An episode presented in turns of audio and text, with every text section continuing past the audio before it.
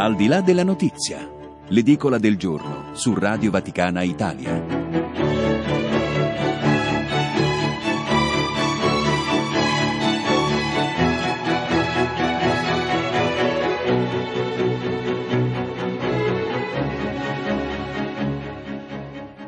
Otto e 12, buona mattinata da Federico Piana, benvenuti alla rassegna stampa nazionale ed internazionale i fatti più importanti dall'Italia e dal mondo. Grazie ancora a chi sta gestendo la parte tecnica questa mattina, Patrizio Ciprari e Stefano Sparro. Mi raccomando i vostri WhatsApp anche oggi al 335 12 43 722. E oggi, martedì 7 di gennaio, si ricorda San Raimondo de Panfort, sacerdote, e in Francia presso l'università il convegno interdisciplinare sul tema Costruire insieme l'Europa, 50 anni di Santa Sede al Consiglio d'Europa, promosso dalla missione permanente della Santa Sede presso questa istituzione europea.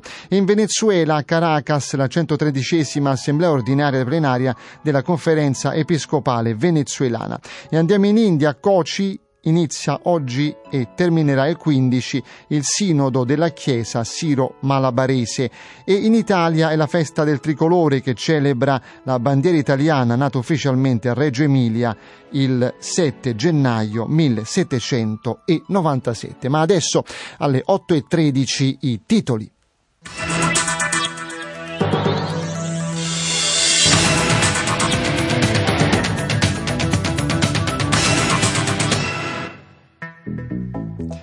Corriere della Sera, l'avanzata di Haftar su Sirte, Libia, blitz delle forze anti-Sarrai, contrasti Roma-Parigi, Di Maio, dialogo, venti di guerra, Trump, l'Iraq paghi se vuole cacciarci, l'Iran non avrà mai l'atomica, mercati tesi, volano petrolio e oro.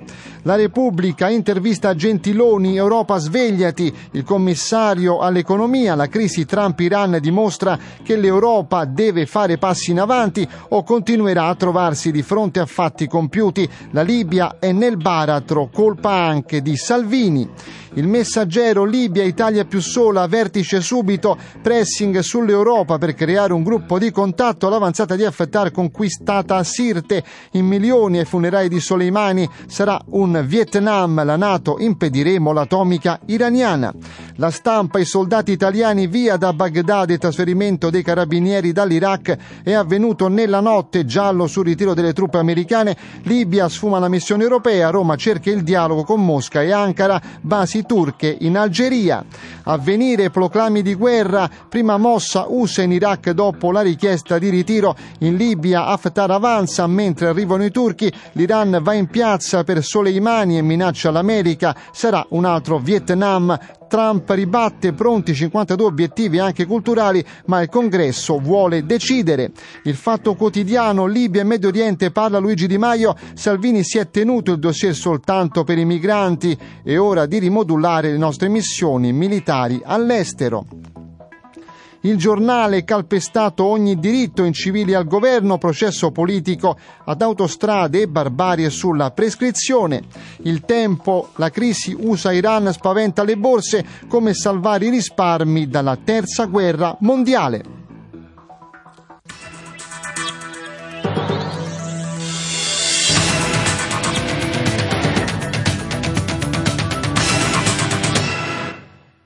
8 e 16, questa è la rassegna stampa nazionale ed internazionale, i fatti più importanti dall'Italia e dal mondo con Federico Piana. Mi raccomando ancora la possibilità di mandare i vostri WhatsApp, di mandare i vostri SMS al 3512 43 722 e andiamo subito a vedere come di consueto nella rassegna stampa nazionale ed internazionale i fatti più importanti dall'Italia e dal mondo, le vicende che riguardano il Vaticano, la Chiesa e in questo caso Papa Francesco, l'Angelus di ieri, pagina 7, eccolo qui di avvenire, titola in questo modo gli idoli traditori ci legano a sé.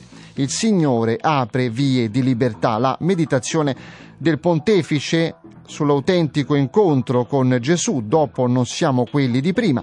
Lo spirito che Cristo ci dà cambia la vita e sulla solennità dell'Epifania la meditazione del Papa ieri all'Angelus al termine degli auguri per i cristiani delle chiese orientali che celebrano oggi il Natale e tra gli italiani un saluto ai pellegrini arrivati da Ferrara e al gruppo missionario di Biassono. Il pontefice ha inoltre richiamato la giornata mondiale dell'infanzia missionaria. Cari fratelli e sorelle, buongiorno, ha detto ieri il Papa. Celebriamo la solennità dell'Epifania nel ricordo di magi venuti dall'Oriente a Betlemme seguendo la stella Stella per far visita al neonato Messia. Inizia così l'Angelus di ieri, pubblicato questa mattina, vi ripeto, pagina 7 del quotidiano Avvenire. E oggi, eh, lo avete sentito anche da questo pezzo del quotidiano Avvenire, il Natale per chi segue il calendario giuliano, una tradizione, ci racconta Avvenire pagina 7, che ha superato dispute e tensioni. Alcune chiese orientali, cattoliche e ortodosse che seguono il calendario giuliano celebreranno domani, oggi per chi legge, il Santo Natale. Ad esse rivolgo il mio augurio cordiale e fraterno nel segno della comunione tra tutti noi cristiani. Con queste parole all'Angelus il Papa ha ricordato ieri che mentre noi latini ci avviamo verso la chiusura chiusura del tempo di Natale che termina con il battesimo del Signore, la prima domenica dopo l'Epifania, c'è una parte di mondo cristiano che oggi vive l'acme di questo tempo benedetto. La differenza ci eh, è derivata dal fatto, come è noto, eh, dall'adozione di due differenti calendari. L'Oriente cristiano ha conservato in buona parte l'uso del calendario giuliano dal nome di Giulio Cesare che lo promulgò nel 46 a.C., che fu sostituito nel 1582 da Papa Gregorio Gregorio XIII con il calendario chiamato appunto gregoriano, più preciso dal punto di vista astronomico. La questione di quale calendario adottare è stata fonte di infinite dispute nei secoli. Nel mondo ortodosso nel 1923 si tenne anche un congresso pan-ortodosso al riguardo, ma che non produsse una scelta univoca. E questa mattina trovate anche questo pezzo, vi ripeto, pagina 7 del quotidiano Avvenire. Ma spostiamoci a pagina 17 di Avvenire avvenire perché a Cagliari è stato ordinato il nuovo arcivescovo, una provvista di chiesa, in questo caso italiana, che viene raccontata con questo titolo, Baturi, grazia, misericordia e pace. A Cagliari l'ordinazione del nuovo arcivescovo, il cui motto richiama il saluto di San Paolo a Timoteo, e a Crotone, Santa Severina, l'insediamento di Panzetta, voglio essere vicino a Dio e vicino alla gente. Quindi eh, due arcivescovi, ecco il primo in lingua sarda, l'omaggio a Maria. Eh, Bassetti ha detto non ti stancare di camminare fino al giorno in cui Cristo illuminerà in modo esclusivo la tua vita.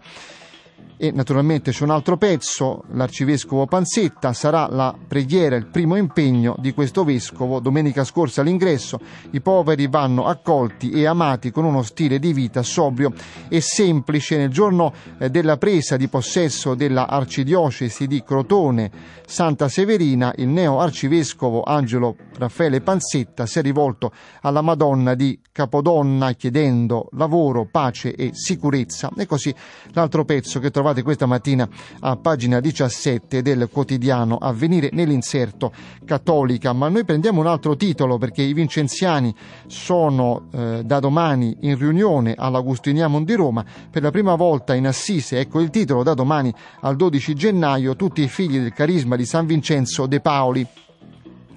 Sarà un evento di portata storica, scrive Avvenire, per la famiglia vincenziana, quello che avrà luogo a Roma da domani al 12 gennaio. Per la prima volta in assoluto si incontreranno tra loro i responsabili di oltre 150 rami che ad oggi compongono la famiglia vincenziana proveniente da tutto il mondo. Si daranno appuntamento presso l'Istituto Patristico Agustinianum di Roma, la famiglia vincenziana che ha origine nel 1617, ci racconta Avvenire in Francia, dall'esperienza vissuta con i poveri da San Vincenzo de Paoli, è diventata oggi un grande albero composto da oltre 150 associazioni laiche e congregazioni di vita consacrata con circa 2 milioni di membri in oltre, pensate, 150 paesi. Ma noi torniamo a ieri perché vogliamo commentare alle 8.21 proprio quello che il Papa ha detto durante l'omelia eh, nella festa dell'Epifania, nella messa dell'Epifania. Vediamo Vatican News come titola questa mattina Epifania, il Papa, la vita cristiana è una storia d'amore con Dio.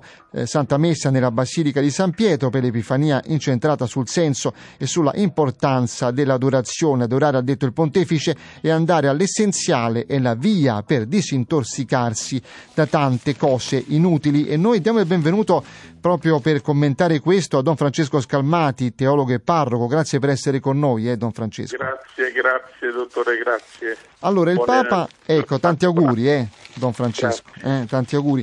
Eh, ieri il Papa ha detto sostanzialmente questo, io ripeto questo titolo che si trova questa mattina su Vatican News, la vita cristiana è una storia d'amore con Dio. È proprio così, eh? Sì, è proprio così. Ecco, è bellissimo, è bellissima, stata bellissima l'omelia di Papa Francesco in questo giorno dell'Epifania. Molto bella perché quest'anno ha incentrato tutto sull'adorare.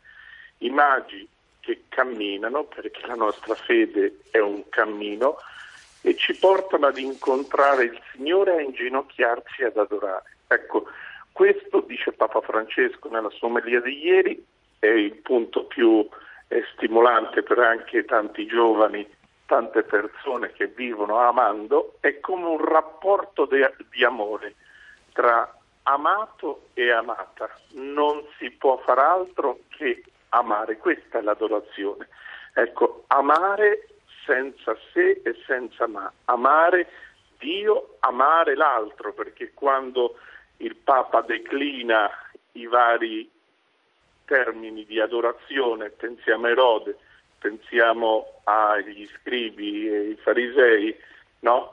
E ci porta proprio a meditare su questo. Erode non adora come ci ha indicato Papa Francesco. Erode adora se stesso, l'io, il proprio egoismo che ci porta a chiuderci, a non pensare all'altro, perché questa è una falsa adorazione, mettere l'io al centro, l'egoismo che ci divora e che ci divide. Eh, invece, ecco, l'adorazione vera è quella che ci porta ad accogliere, ad amare. Eh, tanto è vero, Don Francesco, scusami, sì. che il Papa mi mm, ha colpito questa frase, ha detto sì. quante volte abbiamo scambiato gli interessi nostri con quelli del Vangelo.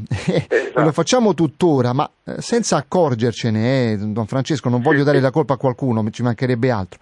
Però anche eh, noi cristiani volte... facciamo questo esercizio errato probabilmente.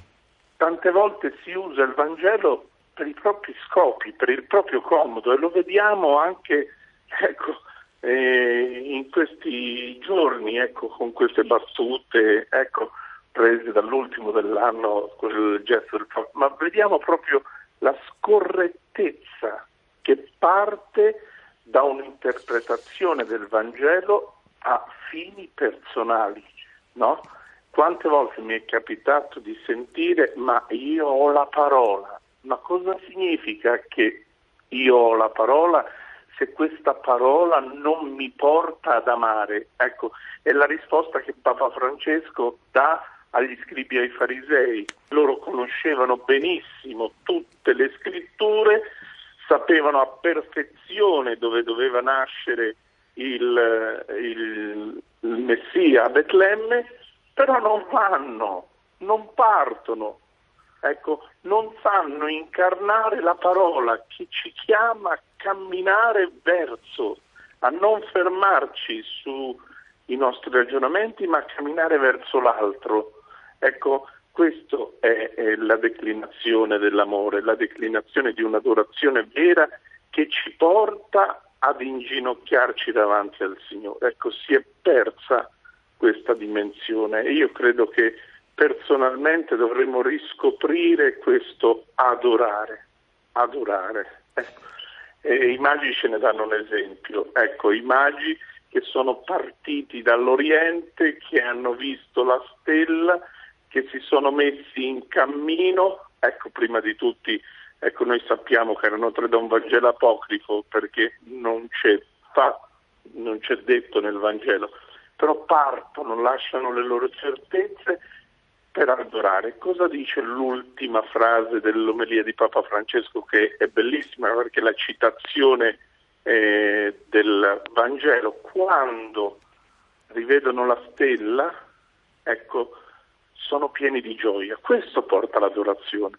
A noi cristiani oggi manca questa vera gioia che si sperimenta mettendoci in ginocchio davanti a. Eh, ma perché manca questa gioia secondo te? Perché ecco, siamo presi da tutto meno che dal Signore. Ci diciamo cristiani perché battezzati forse scritti in un registro di battesimo, ma non viviamo quella parola che ci porta ad amare, che ci porta a servire, che ci porta a inginocchiarci davanti al Signore e al fratello pieni di quella gioia che nasce dal Vangelo, Evangeli Gaudium, no? il documento di Papa Francesco che riprende ecco, quello di Paolo VI, eh, l'Evangeli Nunzianti, è proprio lì. Ecco, noi dobbiamo ripartire dal Vangelo, dal Vangelo tradotto con tutte le nostre fragilità che ci porta ad adorare il Signore, che ci porta ad amare i fratelli, che ci porta a... A cambiare anche, dice il Papa, mi pare. Se adoriamo, cristiani. cambiamo noi stessi, certo. questa è un esatto, po' l'idea. Mm? Esatto. Ma esatto. perché? Ecco, perché? Perché mettiamo al centro il Signore, mettiamo al centro della nostra vita il Signore invece di tanto altro. Ecco, noi dobbiamo mettere al centro della nostra vita il Signore. Cosa fanno questi magi? Si inginocchiano in silenzio davanti a questo bimbo in fasce nella mangiatoia. Si inginocchiano in silenzio. Ecco, noi in silenzio siamo chiamati ad accogliere il Signore Gesù ed incarnarlo nella nostra vita ogni giorno. È questo che ci fa cristiani ecco, di vita e non solo di lettera, perché scritti, come dicevamo prima, in un registro del battesimo. Vivere la parola animati da questa adorazione del Signore. Ecco, dobbiamo rimetterci in ginocchio davanti a Lui e in silenzio, perché ecco, posso stare davanti al Signore e dire mille parole e non lo ascolto, perché Lui mi parla ecco, nel silenzio. Questo è essenziale per il nostro vivere di cristiani oggi, ci credo profondamente. Grazie. Allora, a Don Francesco Scalmati ricordo teologo e parroco e buon anno, visto che questa è la prima buon trasmissione anno, anno, del 2020, grazie. va bene, l'hai inaugurata grazie. tu, eh, Don Francesco. grazie, grazie. Grazie a Don Francesco Scalmati, 8 e 29, piccola pausa, poi il traffico.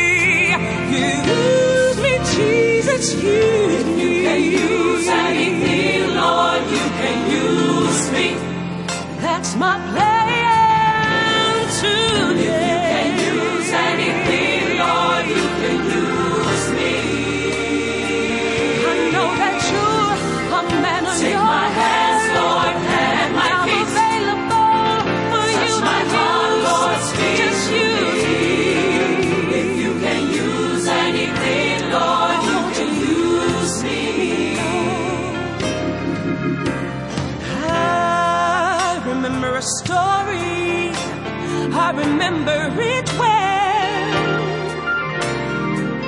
He took a shepherd boy, David, with a sling in his hand.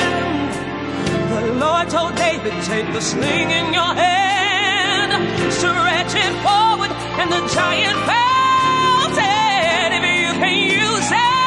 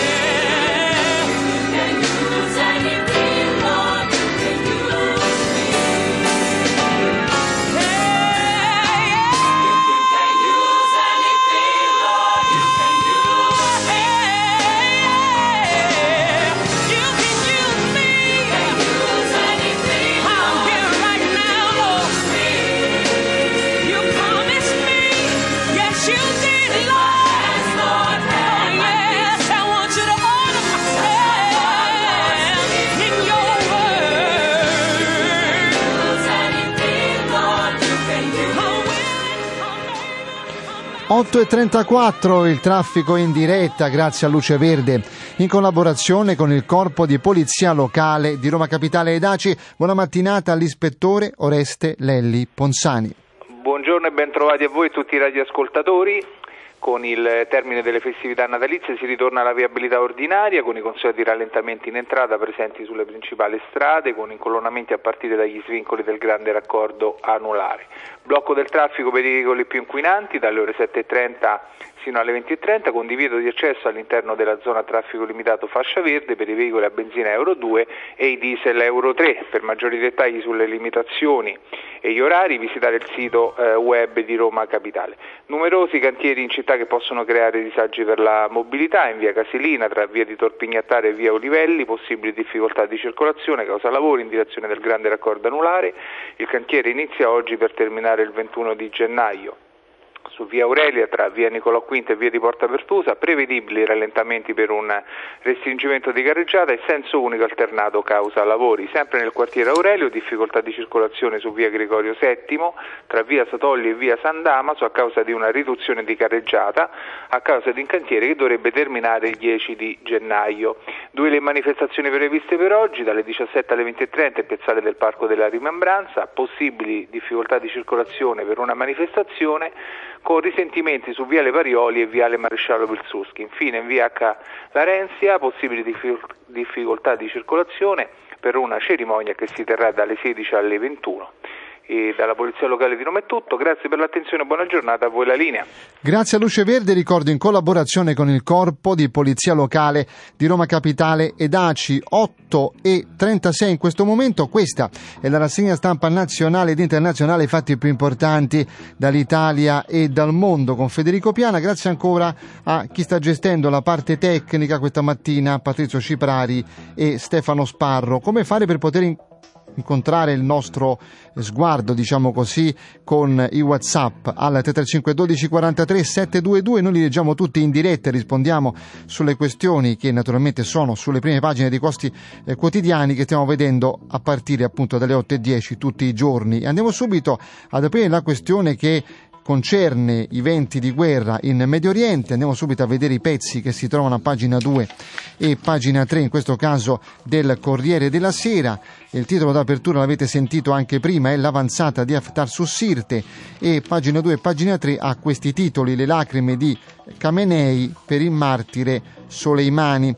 Il capo dell'aviazione dei Pasdaran ha detto rimuoveremo eh, l'America dalla regione, sventolano drappi rossi, segno di chiamata alla battaglia, ma tra la folla siamo qui per rispetto, non vogliamo la guerra e naturalmente vedremo in questa parte che è molto corposa della rassegna stampa nazionale ed internazionale, tutte le posizioni la paura anche che si possa innescare una terza guerra mondiale, addirittura come viene chiamata questa mattina dal messaggero nelle pagine interne.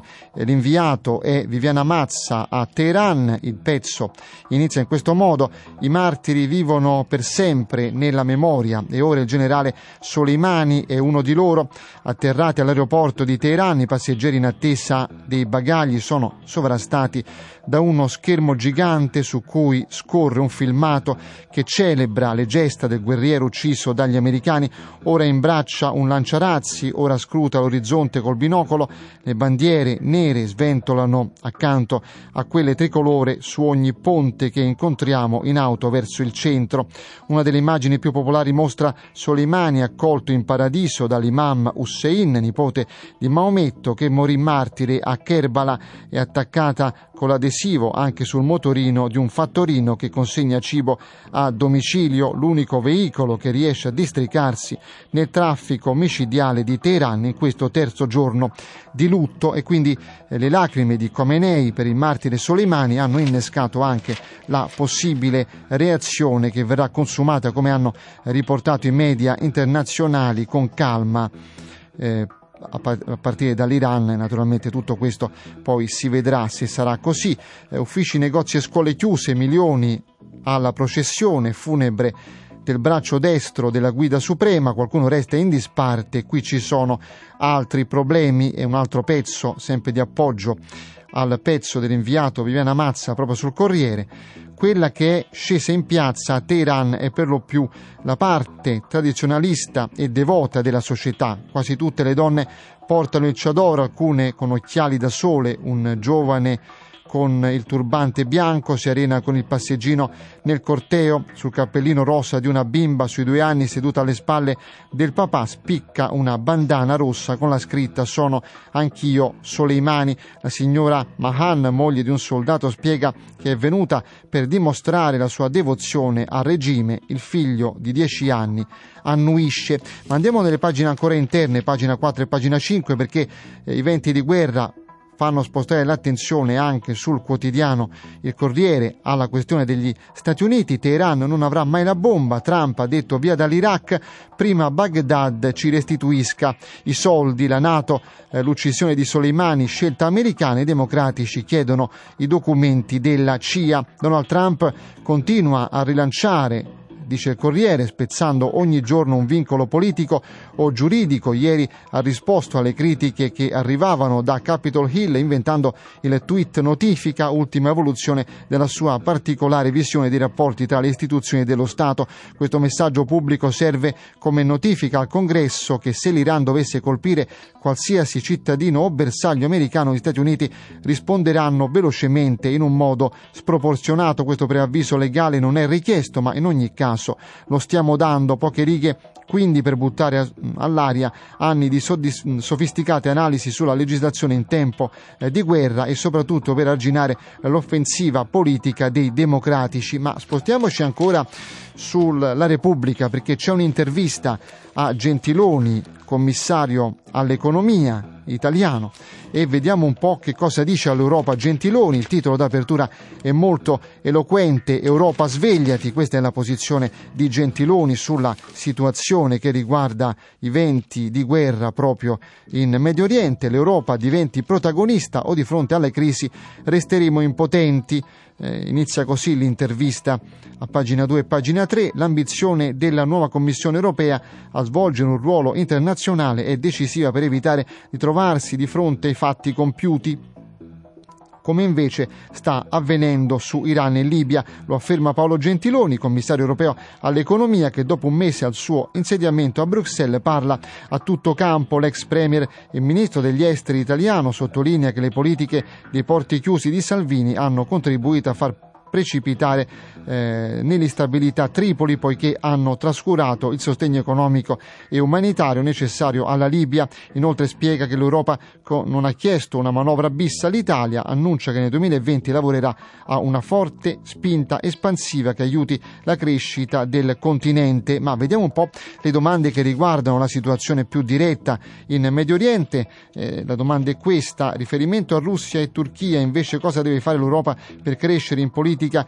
internazionale, che poi è il vulnus dell'Europa, manca una politica internazionale, risponde Gentiloni, non c'è una formula magica per rafforzare il ruolo globale dell'Unione, in generale serve un mix tra diplomazia europea, l'uso della nostra immensa forza commerciale e il rafforzamento del ruolo internazionale della moneta unica e una politica di difesa comune. Queste quattro eh, dimensioni gradualmente devono essere potenziate per consentire all'Europa di contare nel nuovo grande gioco che si è aperto a livello globale. Se invece non facciamo passi avanti, siamo destinati a continuare a reagire con rassegnato stupore di fronte a fatti compiuti in zone a noi molto vicine.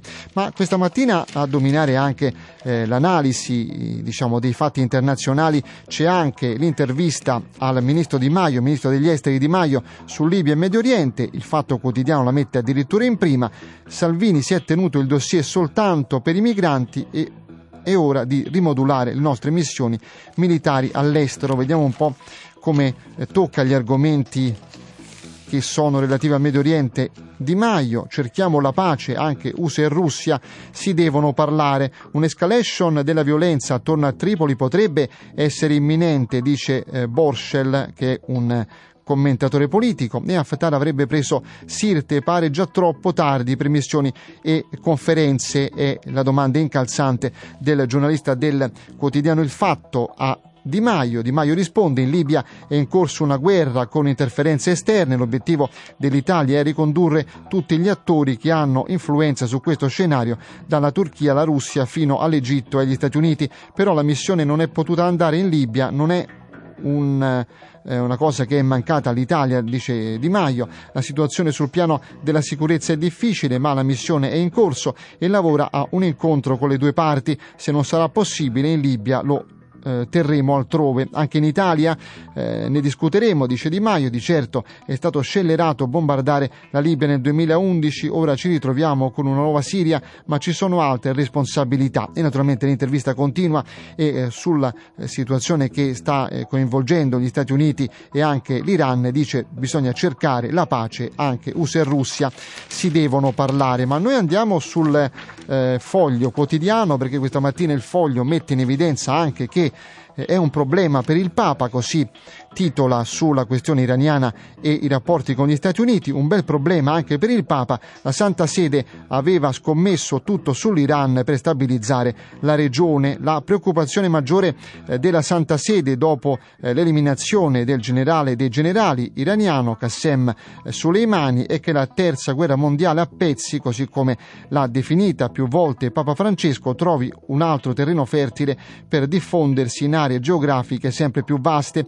È il problema eh, di comprendere le conseguenze, quel che accadrà ora non solo nel quadrante del vicino e Medio Oriente, ma anche altrove, dall'Asia orientale all'Africa. È in questo senso che vanno lette le parole pronunciate da Bergoglio domenica all'Angelus quando ha richiamato tutti all'autocontrollo. La mossa americana non è piaciuta in Vaticano e quel che si pensa oltre Tevere l'ha scritto a venire sabato in prima pagina, una uccisione a freddo che al di là delle pur ineludibili questioni morali legate all'uso dei droni come freddi cecchini tecnologici rappresenta un'escalation dalle conseguenze eh, difficilmente valutabili e che riflette l'atteggiamento incomprensibile e indifendibile dell'amministrazione Trump e così la posizione che sarebbe della Santa Sede analizzata questa mattina in prima taglio basso proprio dal foglio quotidiano. Ma tutta questa tensione eh, nei eh, diciamo, consessi internazionali e negli scenari internazionali fa aumentare il petrolio, come eh, ci racconta questa mattina, in questo caso eh, la stampa. Andiamo a vedere pagina 4 della stampa, mette in evidenza anche questo fatto. Eccolo qui il titolo che vi segnalo, greggio più caro per i rischi di guerra e la paura scatena anche, come sempre in questi casi, la corsa all'oro, acquisti record anche per gli altri metalli preziosi, bene platino e argento, il palladio tocca i massimi storici. Moody ha detto se la tensione si potrae c'è pericolo di shock economici addirittura a livello globale. La paura eh, di guerre in Libia e in Iran o la speranza dal punto di vista degli speculatori fa crescere i prezzi del petrolio, delle materie prime e dell'oro. Secondo gli analisti dell'agenzia Moody's, un conflitto duraturo rischio eh, di provocare un ampio shock economico e finanziario a livello globale, non solo mettendo in forze i rifornimenti energetici e facendone schizzare i costi all'insù, ma anche colpendo eh, di riflesso altri settori come ad esempio quelli del turismo e del trasporto aereo, senza contare la finanza, un aumento dell'avversione al rischio, osserva Moody, sarebbe negativo per gli emittenti di titoli perché diventerebbero più difficili i collocamenti azionari e quelli di bond si farebbero più costosi. E se nel mondo mondo le imprese hanno più difficoltà a finanziarsi, la crescita globale potrebbe addirittura rallentare. Ma in tutto questo scenario la Cina come si sta ponendo? È un interlocutore eh, davvero fondamentale insieme alla Russia? Bene, ce lo racconta il tempo. Questa mattina, in questo caso, andiamo subito a pagina 2, anche la Cina nel caos Iran preoccupato anche il premier giapponese Shinzo Abe a Teheran, folla oceanica, abbiamo visto anche dal Corriere, ai funerali del generale Qassem Soleimani.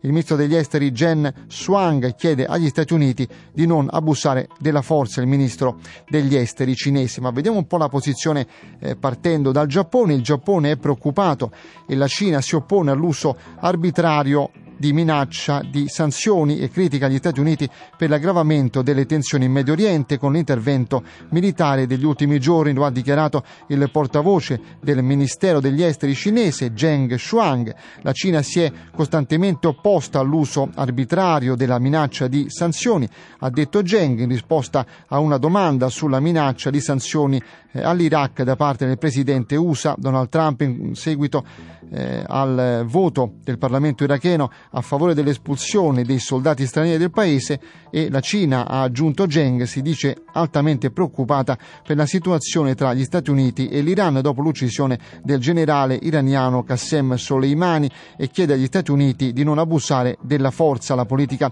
di potenza non è popolare né sostenibile, ha detto Zheng, e il comportamento degli Stati Uniti sul piano militare degli ultimi giorni viola le norme di base delle relazioni internazionali e aggrava le tensioni nella situazione eh, che si trova già nel caos della regione. E così praticamente il pezzo che vi ripeto trovate pagina 2 del quotidiano Il Tempo. Ma noi ci rispostiamo sul messaggero, perché il messaggero, come tanti eh, di noi, si stanno chiedendo se questa escalation di violenza potrebbe poi portare alla terza guerra mondiale. Ci sono delle domande questa mattina che vengono evase dal messaggero proprio con un punto di domanda a pagina 8, la grande paura, rischiamo una guerra mondiale, conflitto globale improbabile, non ci sono blocchi contrapposti e gli Stati Uniti non possono esporsi ai missili di Russia e Cina, un ruolo centrale la giocherà anche la Turchia. Eh, molte persone, dice il messaggero, impressionate eh, dall'uccisione da parte degli USA del generale Soleimani si chiedono e si stanno chiedendo, scivol- stiamo scivolando verso la terza guerra mondiale, tanto più che l'Iran ha appena deciso di ritirarsi dagli accordi sul nucleare eh, iraniano. Simili timori sono comprensibili in momenti così turbolenti, ma è improbabile che scoppi la terza guerra mondiale per un gran numero di ragioni. Ci limitiamo a elencarne cinque. Il deterrente nucleare, la prima, la prima è che durante la seconda guerra mondiale gli Stati Uniti potevano colpire senza essere colpiti, le città americane erano pressoché inattaccabili essendo segnate dai propri nemici da due grandi oceani. In un'eventuale terza guerra mondiale gli Stati Uniti potrebbero essere colpiti dalle bombe atomiche di Russia e Cina. La Russia dichiara di avere 1400 testate nucleari disposte su 473 lanciatori strategici, immaginando ottimisticamente che soltanto il 10% vada a segno, si tratterebbe di 140 esplosioni atomiche contro il suolo americano e un conflitto non bipolarizzato, quindi sarebbe la seconda ragione per la quale una terza guerra mondiale sarebbe impossibile. La seconda ragione, appunto, eh, che rende improbabile la terza guerra mondiale è che le caratteristiche del sistema internazionale nel 2020 ostacolano la bipolarizzazione del conflitto. La creazione di due blocchi contrapposti non sarebbe affatto facile. La terza ragione è il pacifismo di Italia, Germania e Giappone. La terza ragione è che alcuni dei principali protagonisti della seconda guerra mondiale non sarebbero disposti a essere protagonisti protagonisti anche di un'eventuale terza guerra mondiale, l'Italia, la Germania e il Giappone farebbero di tutto per scongiurare o per non essere coinvolte in un simile conflitto. E la quarta ragione è che la terza eh, guerra mondiale dovrebbe coinvolgere la Turchia che oltre ad avere il secondo esercito più grande della Nato ricopre un ruolo geopolitico chiave per chiudere gli stretti alle navi russe e non solo, ma la Turchia non avvierebbe una guerra all'ultimo sangue contro la Russia per favorire gli Stati Uniti Uniti e eh, appunto la quinta ragione è che la prima e la seconda guerra mondiale sono scoppiate per il predominio. In Europa mentre la terza guerra mondiale dovrebbe scoppiare per il predominio in Medio Oriente che però non è una regione così importante da giustificare un conflitto catastrofico. E così fortunatamente ci sono tutte queste ragioni per allontanare questa paura che viene richiamata dal quotidiano Il Messaggero pagina 6 8 e 52 noi abbiamo ancora un po' di tempo per cambiare decisamente argomento e ci spostiamo invece eh, di nuovo sulla stampa di Torino per questo titolo che purtroppo riguarda la nostra Italia, ossia eh, l'omicidio stradale, pagina 10 e pagina 11, un problema che eh, non è ancora stato risolto sfortunatamente, eccolo qui, Automobilista ubriaco travolge due amiche uscite dalla discoteca, le vittime camminavano sul ciglio della strada, l'uomo è stato arrestato, la mamma di una delle due ha detto era così contenta di andare ad una festa, una residente della zona ha detto questa strada è molto pericolosa, noi sempre a rischio. Elisa e Sonia le trovano in un campo in mezzo all'erba gelata, in un'alba livida, i corpi spezzati, uccise dopo una sera felice sulla pista della discoteca Megà di Senigallia Italia dove hanno fatto il loro ingresso poche ore prima per festeggiare da appassionate. E c'è eh, praticamente chi cerca come il vice ministro dell'interno di dare una spiegazione cercando di capire come mai ancora è stato fatto poco. Ecco il titolo pagina 11 del quotidiano. La Stampa bisogna essere durissimi con chi beve troppo e guida. Il vice ministro eh, dell'interno ha detto tanti sono distratti anche da app e cellulari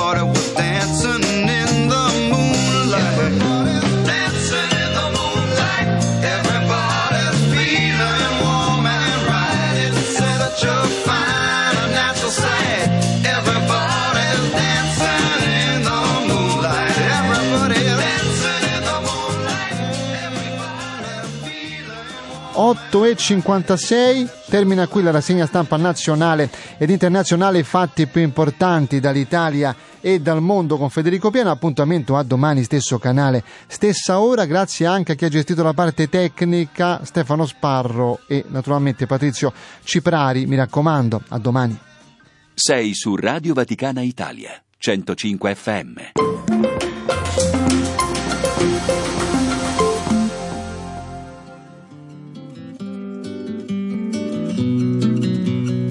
Passo dopo passo, minuto per minuto, passa un aeroplano e lo saluto. È passato il Novecento con tutte le bandiere, il mio cuore è muto. È rimasto a vedere il mio cuore intervistato. Adesso cosa ci dice? Risponde: Sono qui e per questo sono felice. Se ne scrivono di cose dalle stelle alle stalle. Signori giornalisti, non rompeteci le farfalle, farfalle, il segno dell'estate. Arrivano le rondini, appaiono le fate. Farfalle, farfalle, l'aria dell'estate. S'accorciano le gonne delle prime fidanzate. Profumo di spiaggia, di cinema all'aperto. I baci sulla spider con il clima.